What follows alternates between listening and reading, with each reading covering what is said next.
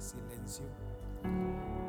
Realmente, como dijo el profeta Isaías, que si el Señor rasgase los cielos, dice, y descendiera tu poder sobre nosotros, vendríamos a ser como las aguas sobre el fuego.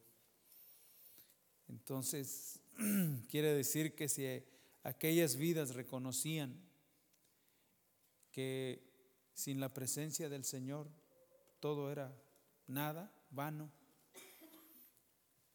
creo que es algo que necesitamos reconocer también nosotros, que si el Señor no hace las cosas, todo es en vano, todo es en vano. Y esperando que, que el Señor nos ayude, los que estamos aquí en esta noche. Eh, quisiera hablar sobre, en esta noche, compartir con ustedes el tema de la importancia de la sumisión, la sumisión hacia la autoridad, que es muy importante. Y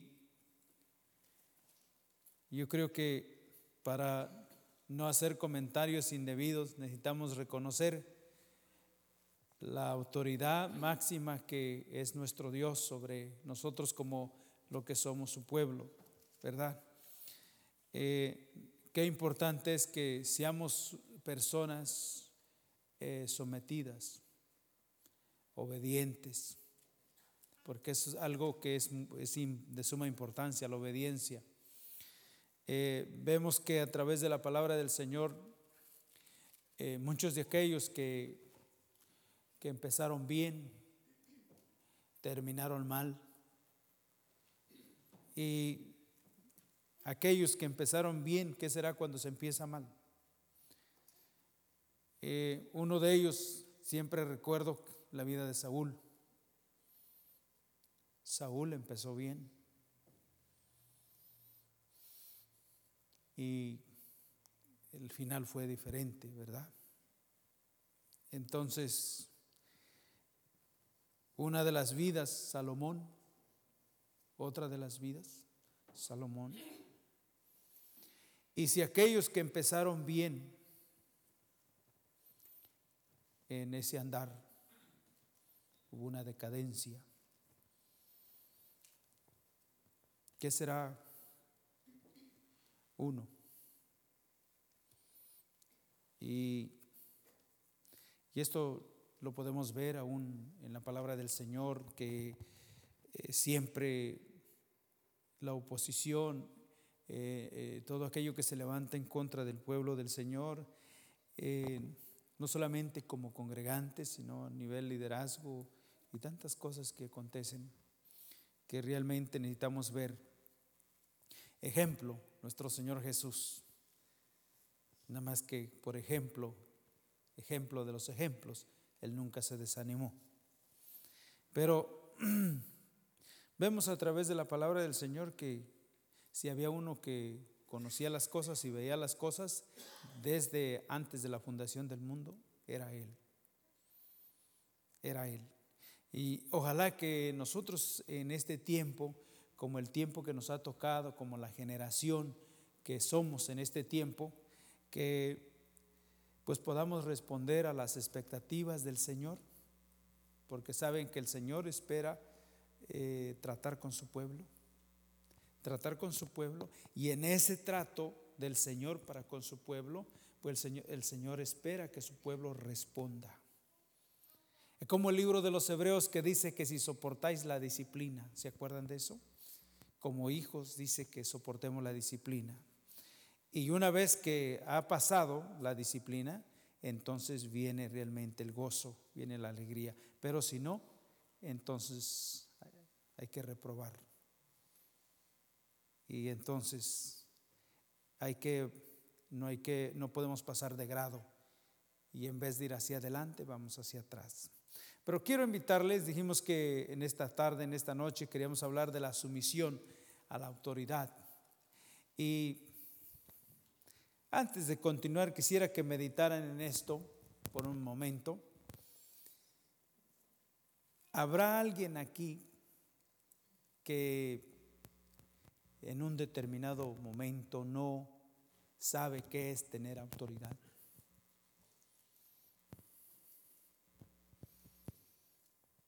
En algún momento ha experimentado lo que es realmente tener autoridad.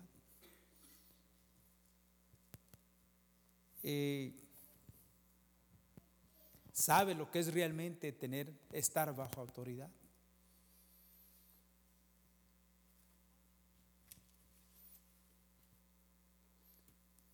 Cuando menos en el trabajo, ¿verdad? Ahí si no hace uno lo que le dicen, ¿qué sucede? Lo despiden. Sí. Si no hace lo que le dicen, lo despiden. Y desafortunadamente con el Señor muchas de las veces pensamos diferente. Pensamos que Dios tiene que pasarnos a nosotros todos los birrinches que hacemos y todas las cosas de la manera que nos comportamos, pero que Dios tiene que soportarnos, porque Él es Dios. Pero de antemano es necesario que sepamos que no es así. No es así. Cuando nosotros nos portamos, nos conducimos desobedientemente a la palabra del Señor, dice la palabra del Señor que Él nos desecha.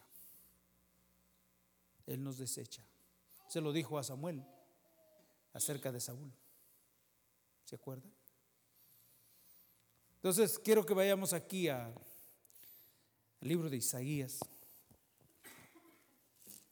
capítulo 49 de Isaías.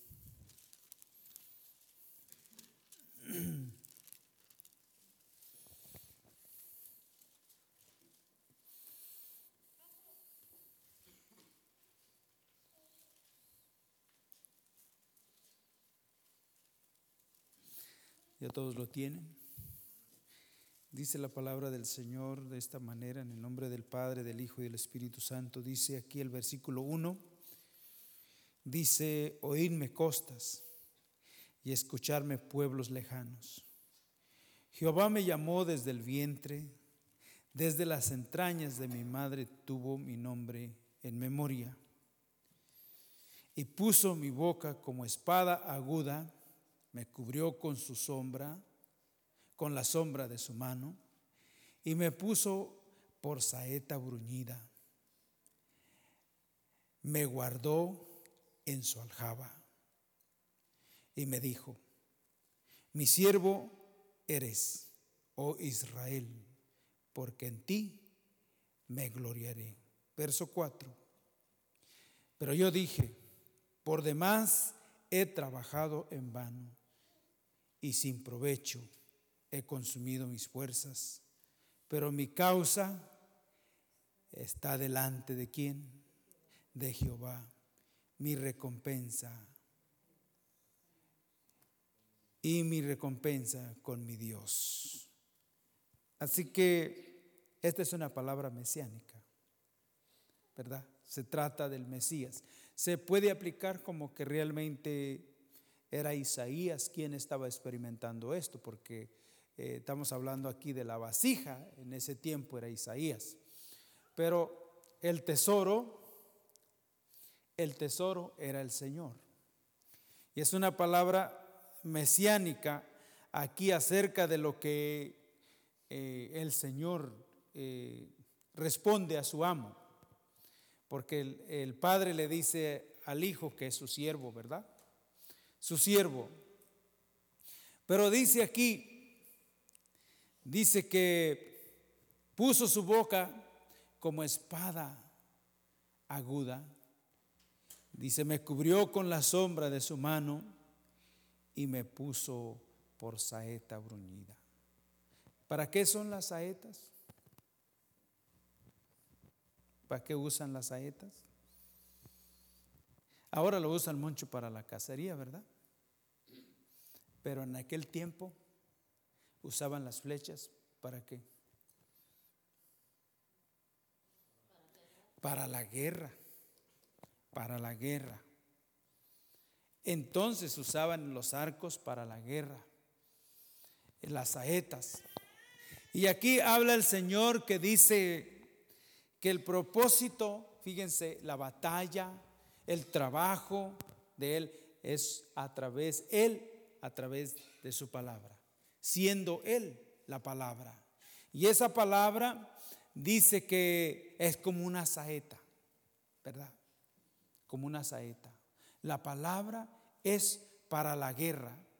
Por eso el pueblo de Dios cuando no conoce la palabra, cualquier cosa que venga, o le dice amén, o simplemente no hace nada.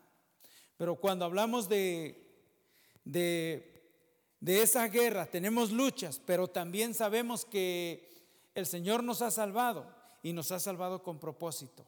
Y que la guerra la está haciendo Él, que Él cumplirá su propósito. Él cumplirá su propósito por el cual nos ha salvado. Una, sabiendo que Él nos salvó para que le sirvamos. Para que le sirvamos. Y una de las cosas que veamos aquí, que dice, me puso por saeta bruñida, me guardó en donde? En su aljaba. Recuerden que las saetas eran guardadas en la aljaba cuando esa saeta estaba totalmente terminada, formada, estaba lista para lanzarla. Entonces la formación, la formación, fíjense que viene a través de la palabra del Señor, el Señor trabajando, obrando y ministrando nuestro corazón, enseñándonos su palabra hasta llegar a ser formados, formados. Es el propósito por el cual el Señor nos ha salvado y nos tiene aquí. Y Él está obrando en cada uno de nosotros y dice que una vez que guarda esa saeta, la guarda en su aljaba, la guarda porque ya está lista, está preparada. ¿Ustedes creen que realmente el Señor esté preparando nuestras vidas? El Señor está, está experimentando la gracia, la misericordia del Señor en cuanto a ese trato de parte del Señor para con su vida y sabe que estás teniendo experiencias cada día a través del estudio de la palabra, a través de la oración, eh, está ahí meditando las cosas, el Señor le habla.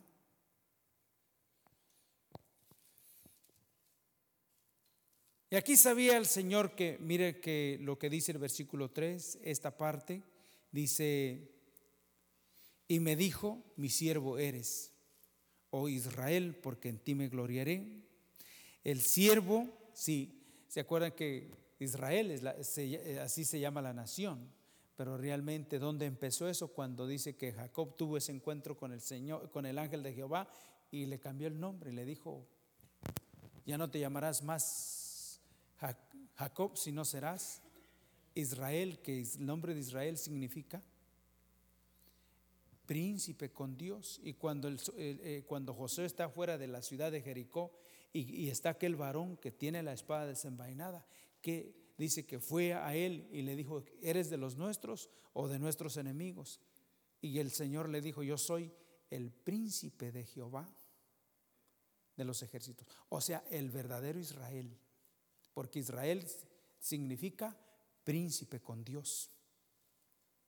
Príncipe con Dios. Entonces aquí vemos que se trata no de la nación, se trata del mismo Señor, del mismo Señor Jesús. Dice, y en ti me gloriaré, en ti me gloriaré.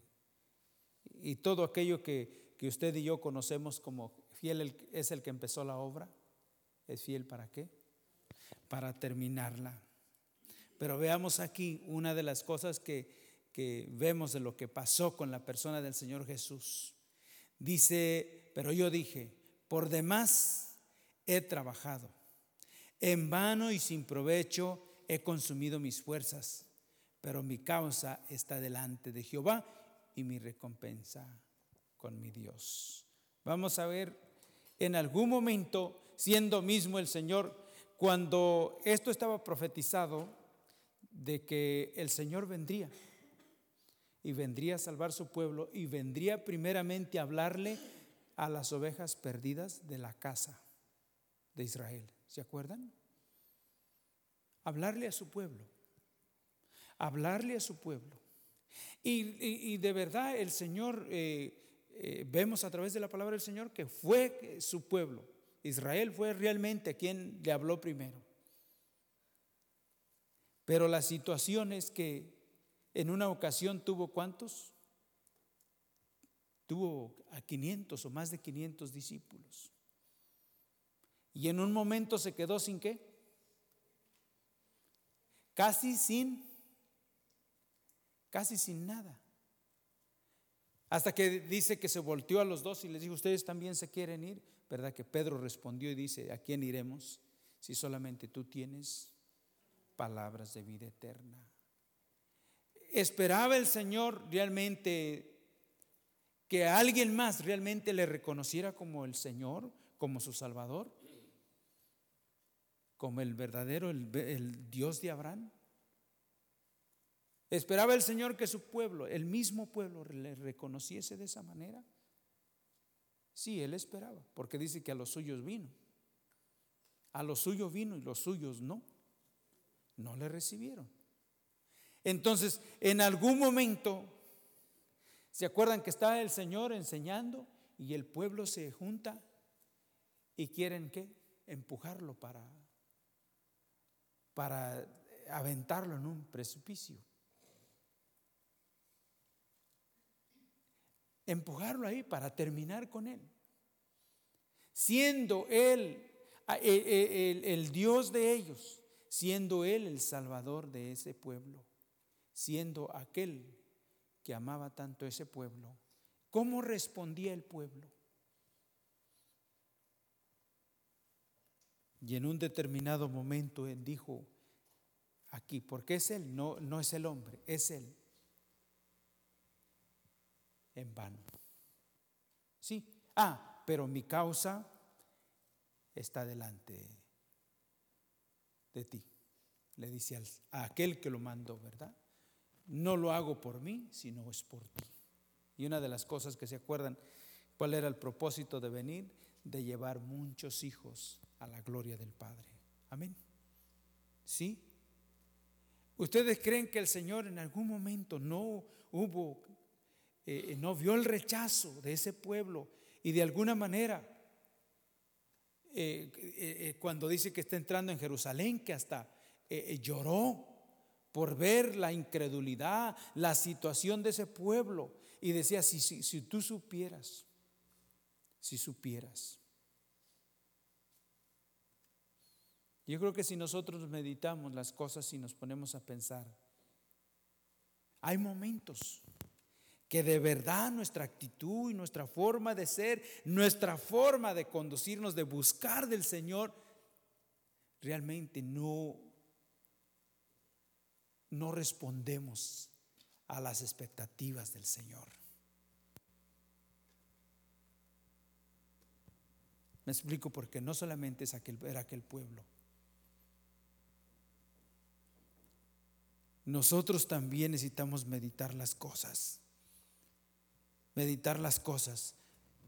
Pero dice, pero mi causa está delante de Jehová y mi recompensa con él. Mi recompensa con él. ¿Cómo realmente vivimos? ¿Cómo realmente, qué, qué es lo que piensa usted cuando hablamos? Si tuviera que realmente experimentar algo de, de sacrificarse de hacer algo realmente, en otra palabra, no digo que de hacer cosas por hacer cosas, pero si usted supiera que el Señor le está hablando y le está diciendo que necesita consagrarse, que necesita separarse para el Señor, que necesita apartar tiempo para el Señor. Y si usted considerara eso como una pérdida de tiempo o como algo que no le beneficia, y llegaron en un determinado momento que realmente pudiera valorar las cosas y pudiese pensar y decir, vale la pena. Y solamente esto no lo hago por nadie. Esto lo hago por mí y porque así el Señor lo pide, así el Señor lo demanda. ¿Me estoy explicando? Si hubiese algo que en determinado momento usted pudiera meditar las cosas y decir, esto no es para agradar a cualquiera, ni es para que vean las, los demás. Es porque esta es la voluntad de Dios. Dice que los que Él conoce a los suyos y apártense de toda iniquidad todos aquellos que invocan su nombre. Él conoce a los suyos. Él conoce a los suyos. Y le voy a decir que eh, aquí vemos al mismo Señor Jesús cómo responde delante del Padre. Creo que es nuestro ejemplo. Reconociendo al Padre, dice, sí, todo esto ha acontecido, todo esto se ha visto, pero mi causa está delante de ti. Y esto no es por mí, es por ti. Quiero agradarte. Porque muchas de las veces lo que nosotros no vemos es que es necesario que el Padre sea glorificado. Que Él sea glorificado y nosotros podamos ser vivificados. Amén. Veamos aquí eh, algo más aquí en Isaías Isaías 57.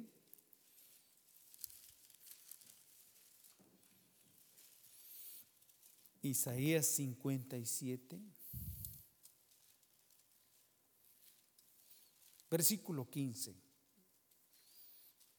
Que todos lo tienen ahí. 57, versículo 15, dice, dice, porque así dijo el alto y sublime, el que habita la... ¿Se lo están viendo? No el que habita en la eternidad, no, el que habita la. Amén, lo están viendo. Y luego dice aquí, cuyo nombre es el santo. Yo habito en la altura y la santidad, y con, y con el quebrantado y humilde de espíritu, para hacer vivir el espíritu de los humildes y para vivificar el corazón de... Hay dos clases de personas aquí. Él es el alto, sí, el sublime, aquel cuando estamos hablando de alto, no porque eh, es conocido como, ¿verdad? Dice que la tierra apenas, ¿cómo será Dios, verdad? Pero que la tierra apenas sirve de estrado de qué? De sus pies, como ser ese Dios. Su nombre, como de donde sale el sol hasta donde se pone. Todo su nombre reconocido sobre toda la faz de la tierra. Alto, alto. ¿Por qué? Alto y sublime. ¿Por qué alto y sublime? Porque no hay otro Dios sobre él. Él es el que está por encima de todos, de todo, de todo. No hay nadie. Ahora cuando pensamos en eso, el creador de todo, usted conoce como, por ejemplo, lo que se llama eh, ¿Sabe? Aquellos cuando dicen que él eh, escribió un libro, ¿verdad? Y otro lo copió y todo eso, pero otro lo hizo y todo. Pero ¿quién es el, realmente el autor de eso? Hay muchas cosas que se ven y, realmente el hombre ha colaborado y todo, pero por encima ellos solamente hacen lo que ya está. Pero el autor de todo es nuestro Dios. Principio y fin. No hay otro por encima de Él. Él nos ha creado y por eso, no por, por eso es nuestra autoridad. Sumisión a la autoridad. Reconocerlo a Él, no solamente como el Creador, sino como nuestro Salvador y que no hay otro Dios. Le busquemos por donde queramos buscarle, pero no hay nadie más que pueda salvarnos. Podemos buscar uno más que sea más, si, pensamos que Dios es un Dios muy estricto, eh, eh, que exige todo, demanda mucho, pues los demás no demandarán tanto, pero le voy a decir que esos no pueden salvarnos. Y aquí cuando hablamos de esto, porque así dijo el alto y sublime, el que habita la eternidad, este, este dice que está en las alturas, alto, sublime, está en las alturas, ¿verdad? Pero también con el quebrantado y humilde para hacer. Uno, dos, quebrantado y humilde. Vamos a ver que dice que el que se humilla, el que se humilla, el Señor qué? Lo exalta. Y Dios no desecha a un corazón contrito y humillado. Un corazón quebrantado también quiere decir un corazón quebrado. ¿Saben? ¿Saben qué desea el Señor? Restaurarlos. Restaurarlos. Él desea restaurarnos. Él sabe cómo nos encontramos. Si Él hablaba del pueblo de Israel, que a pesar de que conocían las escrituras y sabían eh, mucho de las escrituras, les llamaba ovejas. Les llamaba ovejas perdidas. Si a esos que conocían les llamaba ovejas perdidas. Hmm. Ahora meditemos nosotros que muchas de las veces lo que no conocemos y no experimentamos la presencia del Señor, ¿por qué? Porque nuestro corazón no depende del Señor. Muchas de las veces no depende del Señor. Humilde y quebrantado. Cuando reconocemos que nosotros necesitamos que nuestro corazón se humille para que el Señor nos sane, para que el Señor restaure nuestro corazón. Es el alto, el sublime, pero ¿saben qué? desciende para estar con aquellos humildes de espíritu y quebrantados de corazón. Amén. Él lo puede hacer y sabe que el deseo, el deseo del Señor es que Él quiere hacerlo. Él quiere obrar en su pueblo. Ojalá y que nosotros estemos deseando que, que realmente el Señor trate con nosotros. Vienen cosas difíciles, cosas muy tremendas, muy difíciles.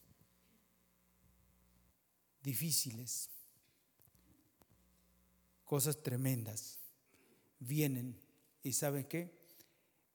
El Señor quiere realmente enseñarnos. Vean esto aquí.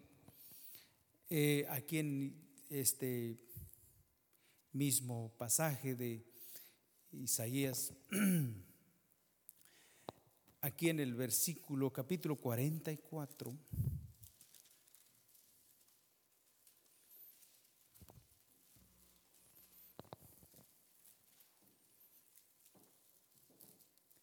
Isaías 44, versículo 6 y 7. Dice así, así dice Jehová, rey de quién? De Israel. Dice y su redentor, Jehová de los ejércitos. Yo soy el primero y yo soy el postrero. Y fuera de mí no hay quien, no hay Dios. Leíamos en el anteriormente alto y sublime, ¿por qué? Porque no hay uno que le supere. Y aquí dice que dice que que él es el primero y él es el postrero. Él es el principio de todas las cosas. Además, él es el principio en nosotros cuando dice principio del evangelio. En el principio dice que crió el Señor eh, eh, los cielos y la tierra en el principio. Y aquí dice el versículo 7, vean esto. Dice, ¿y quién proclamará lo venidero? Lo declarará y lo pondrá en orden delante de mí. Como yo hago desde quién? Desde que establecí el pueblo antiguo. Anúncienles lo que viene y lo que está por venir. Díganme, díganme.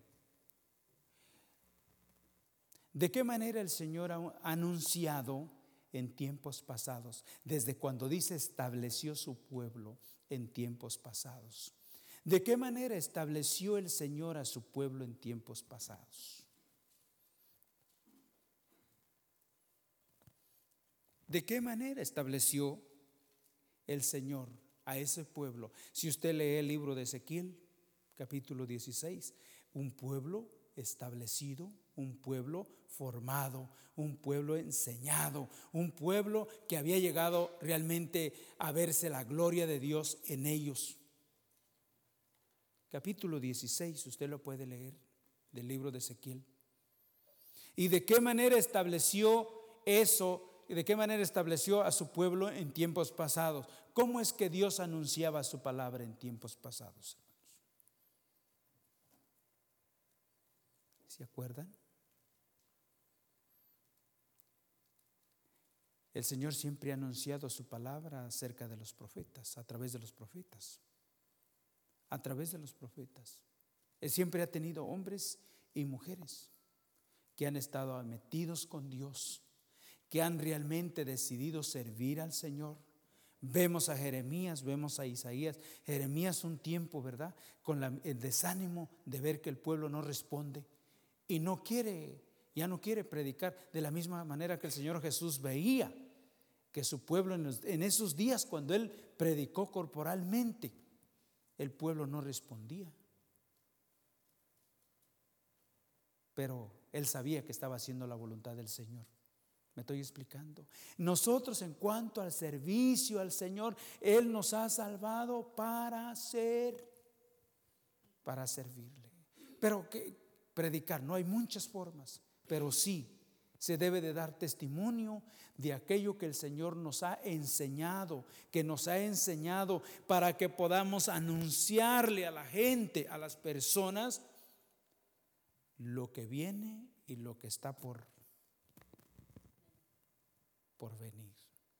¿Quiénes, ¿Quiénes son los que saben las cosas? Porque así el Señor se las ha enseñado lo que estamos viviendo, lo que está pasando en este tiempo, en estos días vienen cosas terribles, tremendas. Yo estoy seguro de que vienen tiempos difíciles, críticos. Hace tiempo, hace un año atrás o año y medio o dos años, no recuerdo, pero por un tiempo estuvimos hablando acerca de los últimos días y que vendrán tiempos difíciles y yo sé que están avecinándose, tiempos difíciles. ¿Y por qué lo sabemos? ¿Por qué? Porque está establecido en la palabra de Dios. Está establecido aquí las cosas que van a pasar.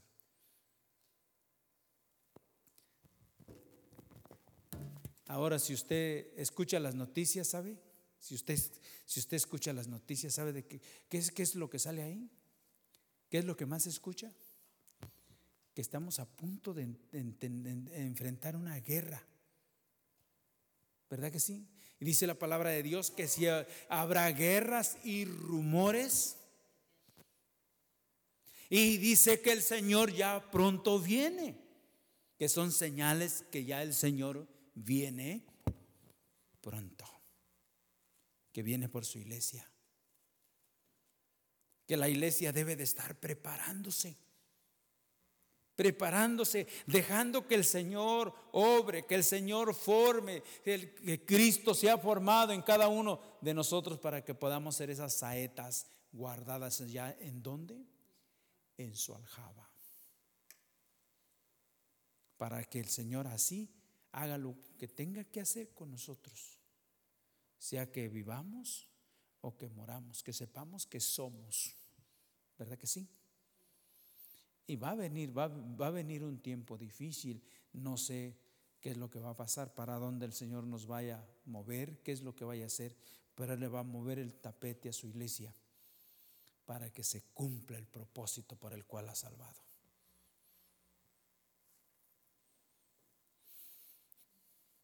Dice el Señor, dice el Señor que aquellos que saben las cosas, dice que debemos de anunciarlas, anúncienlas, anúncienles.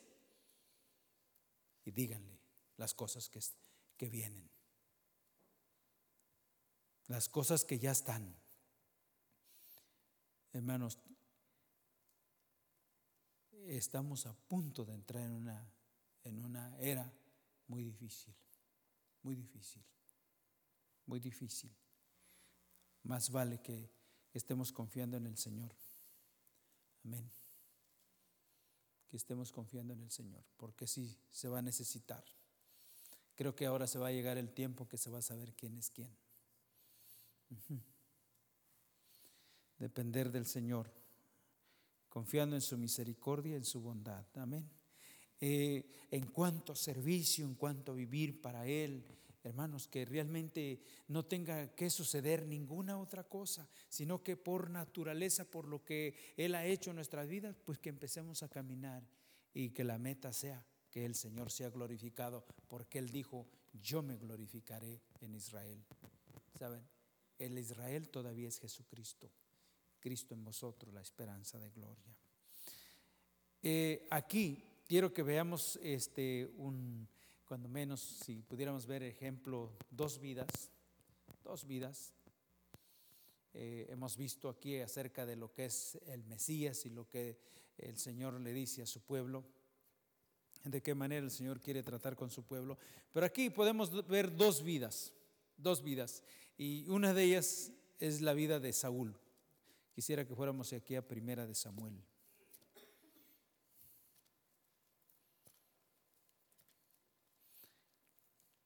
Rápidamente, primera de Samuel 15.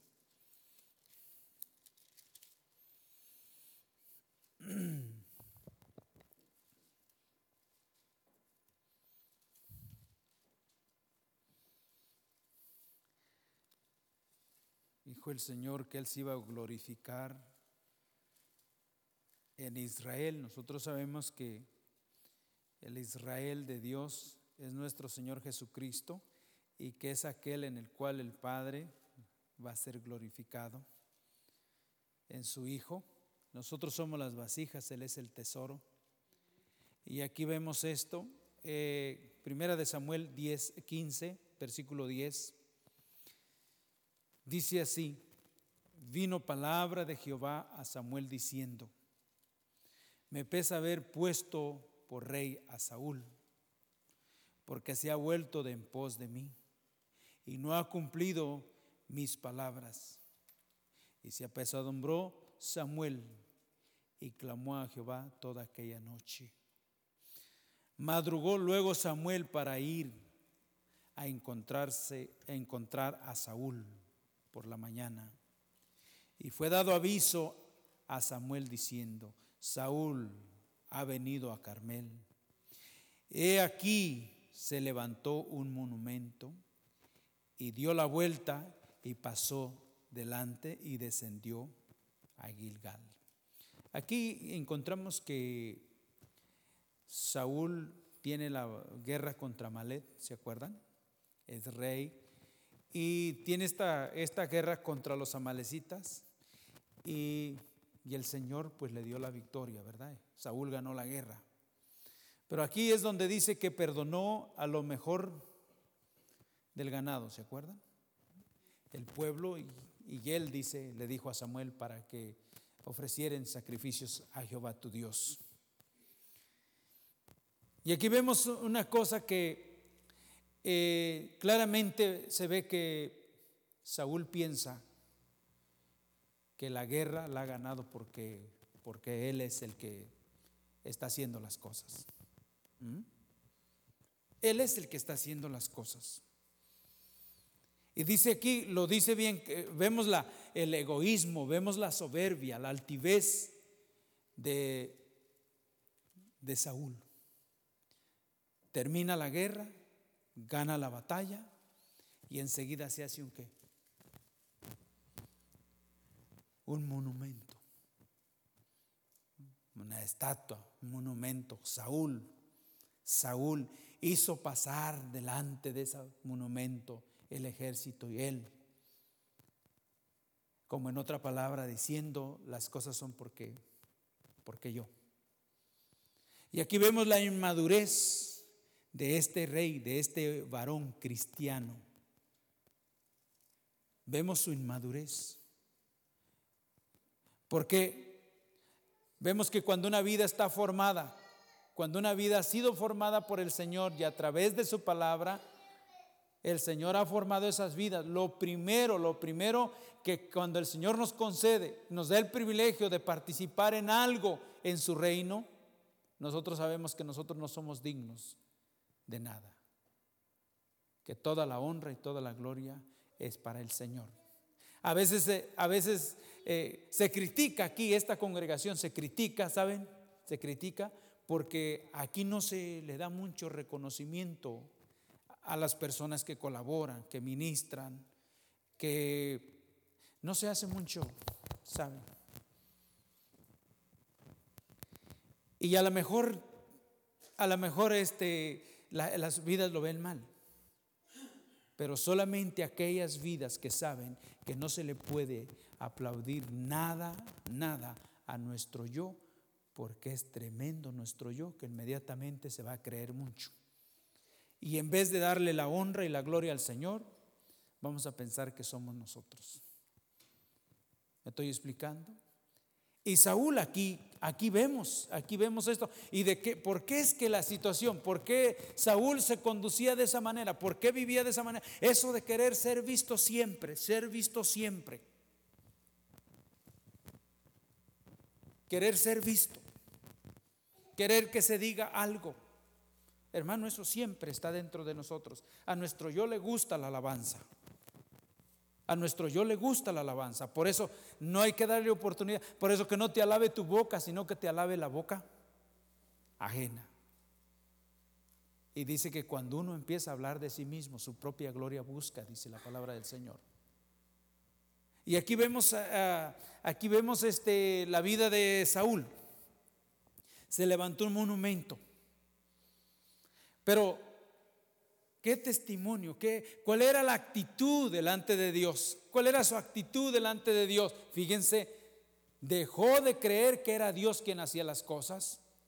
Dejó de obedecer su palabra, dice, le dijo el Señor a Samuel, dejó de ir en pos de mí.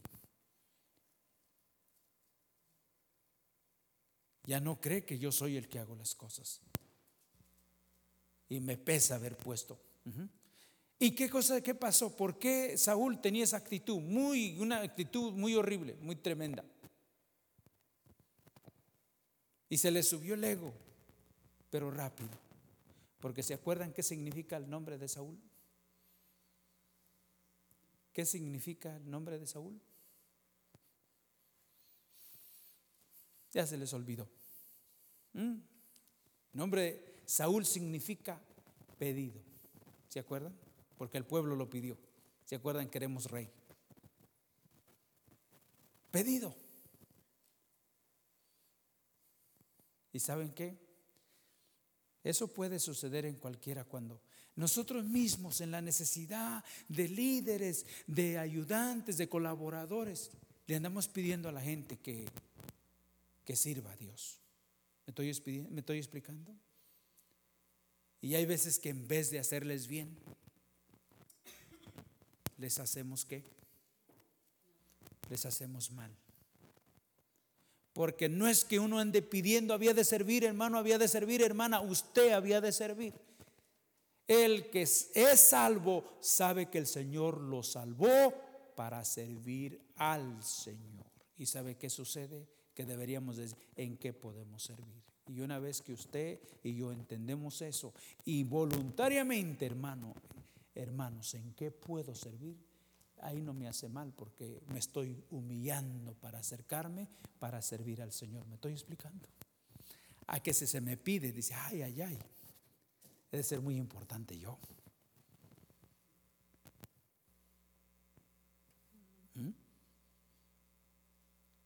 Y en vez de, de servir como el Señor, eh, veamos en Isaías, sí, tu siervo, sí, a pesar de lo que trabaja, a pesar de las cosas, Señor, que, que se han hecho, Señor, pero aunque no se viera nada, aunque no se viera nada, pero mi causa está delante de ti. Lo que se ha hecho es por ti, no es para mí, es por ti. Y tu palabra dice que no hay nada que se haga que tú no recompenses. El trabajo en el Señor siempre tiene que su recompensa, su recompensa. Entonces podemos ver esta, esta eh, aquí eh, el, el, testimonio, el andar de Saúl, cómo, cómo, cómo vemos eh, desde el punto de vista de Dios su, su forma de proceder, ¿Cómo fue que actuó de esa manera? Como quien dice, de un día para otro. Y el Señor dijo que lo había desechado por esa causa. Me estoy explicando. Porque Él no está con los soberbios, con los altivos. Él está con el humilde y con el quebrantado de corazón. Amén. ¿O no? Bueno, si no se considera de esa manera, bueno, pero es de la manera que el Señor eh, lo ha establecido. Y ojalá que el Señor nos dé un corazón que realmente se humille delante de Él y podamos depender del Señor. Y siempre confiando que sea Él quien nos lleve adelante. Y que un día los aplausos van a ser ahí arriba, si es que, si es que calificamos. Amén. Lo último, quiero que veamos aquí, lo último es la vida de David. La vida de David, capítulo 16 de Samuel, primera de Samuel.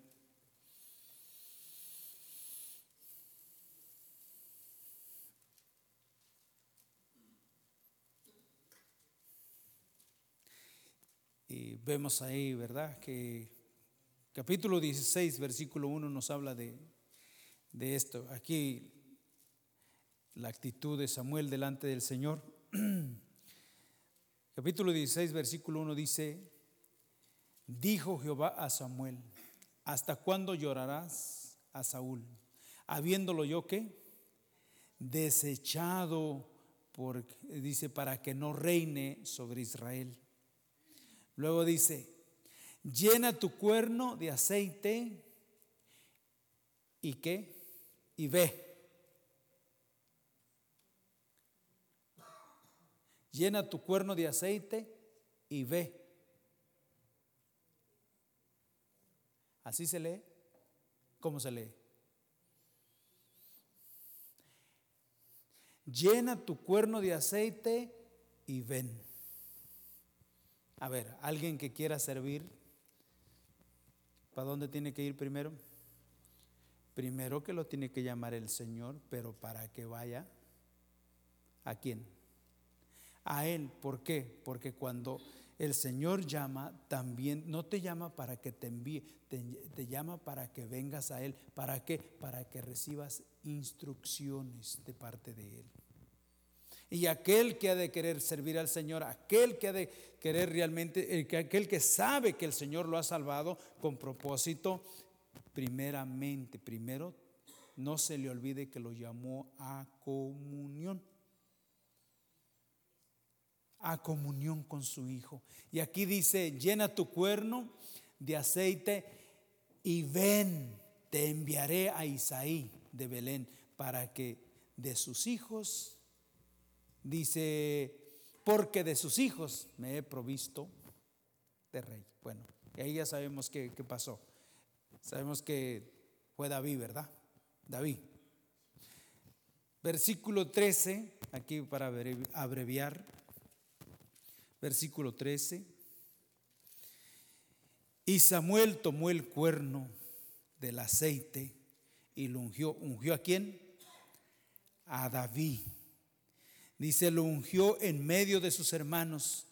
Desde aquel día en adelante el Espíritu de Jehová vino sobre David. Se levantó luego Samuel y se volvió a Ramat. Aquí vemos, por ejemplo, que David es ungido y luego dice aquí que el Espíritu del Señor vino sobre él. Y una vez que el Espíritu Santo está sobre él, y aquí es donde vemos aquello que eh, el hombre no puede ver.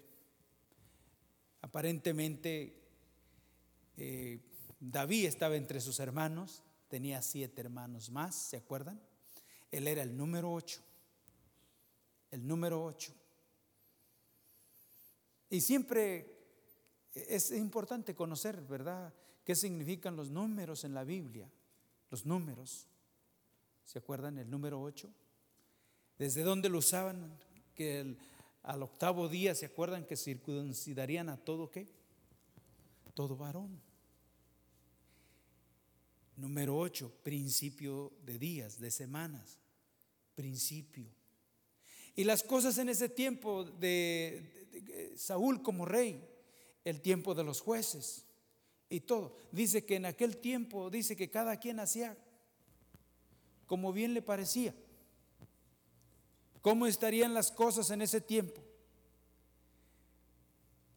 Pero ahora el Señor toma a una vasija, a un varón de una familia, el número 8. Y el Señor está diciendo aquí que Él va a hacer, va a hacer, va a va a haber un principio, va a haber un cambio. Y no va a ser un hombre que el, el pueblo pidió, sino uno que el Señor ha escogido para que le sirva. Y le voy a decir que si usted y yo hemos sido escogidos por el Señor, porque Él fue el que decidió salvarnos. Ojalá y que usted y yo tengamos ese, eh, eh, reconozcamos que Él fue el que realmente nos decidió salvarnos. Él fue el que puso su mirada en su misericordia, misericordiosamente nos vio ese día que Él vino a nuestras vidas, nos salvó y ahora Él quiere que le sirvamos. No porque el hombre no lo pide, no porque el hombre quiera, no, no, no, no, porque el Señor así lo demanda. Así quiere hacerlo el Señor. Y vemos aquí que eh, dejemos lo único que es necesario que, que dejemos que el Espíritu Santo continúe obrando, obrando, obrando en nosotros, porque David tenía siete hermanos más y no se menciona tanto de ellos como de él. Una vez que el Espíritu Santo ha venido sobre él, el Espíritu Santo hace la diferencia. Tenía siete hermanos y dice que cuando el Espíritu Santo vino sobre él, el Espíritu de Jehová vino sobre él y el Espíritu de Jehová se apartó de Saúl, ¿saben? Vino sobre David y se apartó de quién? De Saúl. Y ahora si continuamos viendo ahí las cosas, cómo estaban las cosas aquí, que Saúl ahora está endemoniado.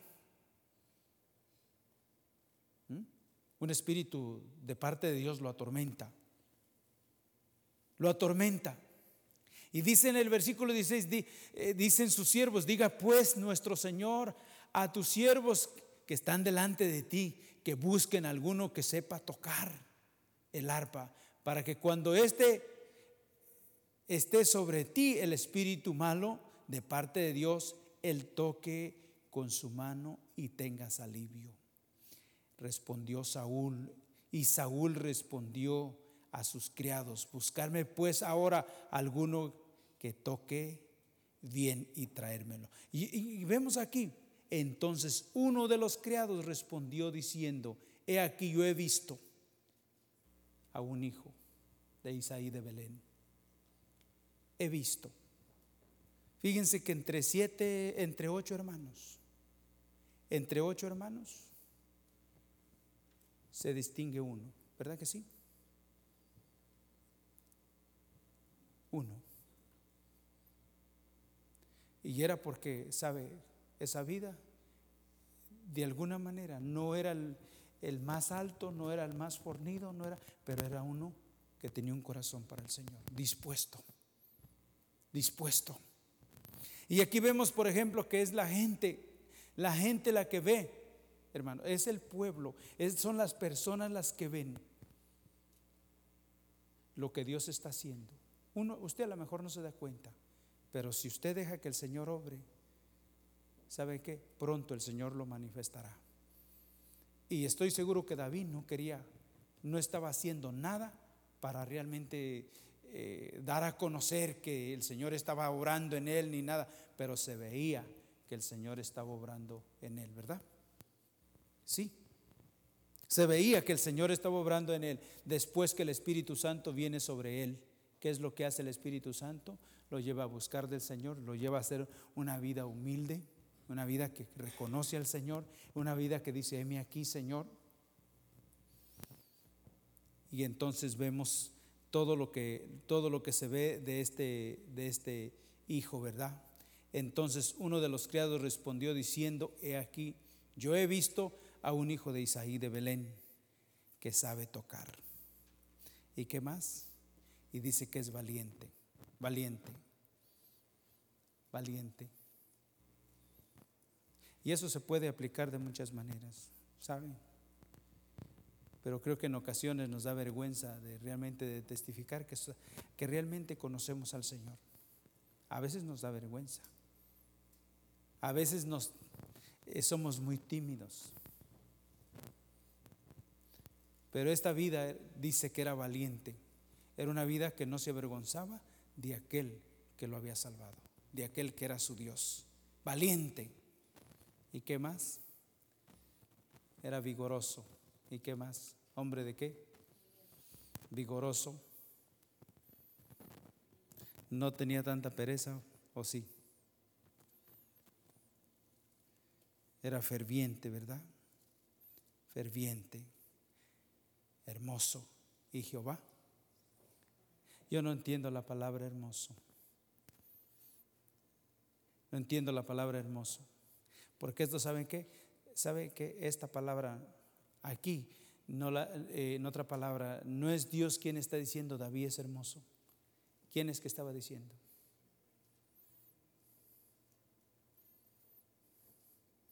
El que dijo he visto. El que dijo he visto. He visto. ¿Cómo sería esa vida? ¿Atraería? ¿Sería como para desearlo? ¿Sería tierra deseable o no? Dice que vendremos a ser tierra que deseable, tierra deseable, tierra deseable. ¿Saben qué?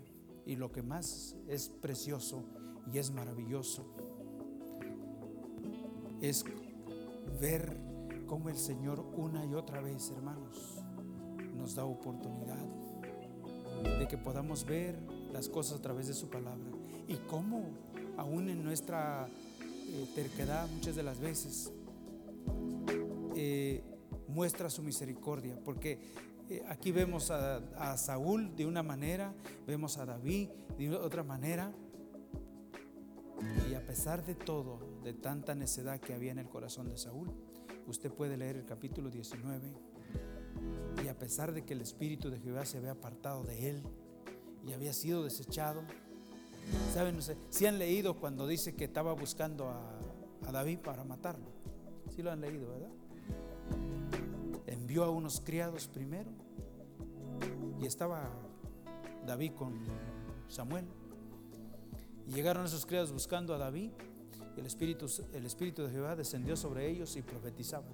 Y no volvieron con Saúl. Saúl envió a enviar otros criados y les pasó lo mismo. Llegaron allá y otra vez el Espíritu de Jehová descendió sobre él y profetizaban y no, y no volvían. Y Saúl se enojó y decidió ir a buscar a David por su propia cuenta. Y cuando llegó allá, el Espíritu de Jehová descendió sobre él y también profetizó. ¿Se acuerdan que dice que se, se deshizo de sus vestiduras? quedó toda la noche sin vestidos. ¿Qué es eso? ¿Qué es eso que el Señor hace? ¿Quería el Señor que Saúl se arrepintiera? ¿Que probara, que viera las misericordias del Señor? ¿Y sabe qué? Saúl vuelve a experimentar la presencia del Señor y se encuentra profetizando, profetizaba delante de Samuel. Y no creo que fuera una situación falsa, profetizaba delante de uno que, que sabía si era de Dios o no. A nosotros aquí cualquiera nos engaña.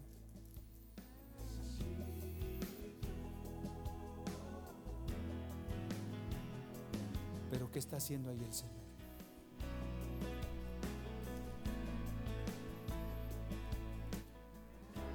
dándole una oportunidad más a Saúl, ¿sabe? Yo creo que el Señor quiere que meditemos las cosas. cuántas oportunidades nos ha dado el Señor. Y hasta este momento Él quiere que respondamos, que dejemos que su Espíritu Santo obre, que obre de tal manera que se pueda ver que Él está obrando. Porque saben, eso fue lo que pasó con David. Se veía que el Señor estaba obrando en esa vida. Amén. Y quería obrar en la vida de Saúl, en la vida de Saúl. Dios tenga misericordia de nosotros. Amén. Yo solamente puedo ver eso. Digo, Señor, cuántas oportunidades, cuántas oportunidades nos has dado. Y aún no mereciendo que experimentemos tu presencia, Señor, muchas veces te has dejado, te has manifestado al grado que te has dejado palpar. Aquellos que saben lo que es la presencia del Señor, ¿cuántas veces no ha experimentado la presencia del Señor y sabe que el Señor está ahí? Que Él está ahí. Dios se apiade de nosotros. Amén. Saber que nos está dando una oportunidad más, a pesar de tanta necedad. Porque Saúl era muy tremendo. Y se descuida uno y es uno igual, ¿no? Tenemos el corazón también difícil. Y el Señor le dio oportunidad. Usted quiere leer esa, ese capítulo de, de Primera de Samuel 19, del 19 al 24. Se lo dejo ahí de tarea para que usted lo lea y pueda ver las cosas con sus propios ojos y quizás el Espíritu Santo le ministre. Pueda ver la misericordia del Señor hacia cada uno de nosotros. Amén. Vamos a estar concluyendo por ahí, que el Señor tenga misericordia de nosotros nos lleve adelante. Señor, queremos bendecirte una vez más en esta noche, en esta tarde, Padre.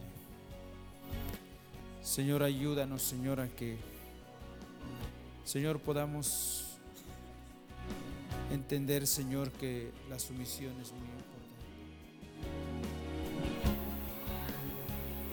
Gracias por escuchar nuestra grabación de Pacto de Gracias, Campus Arkansas. Para más información, visítanos en nuestras páginas web pactodegracia.org.mx y facebook.com barra Pacto de Gracia Warren.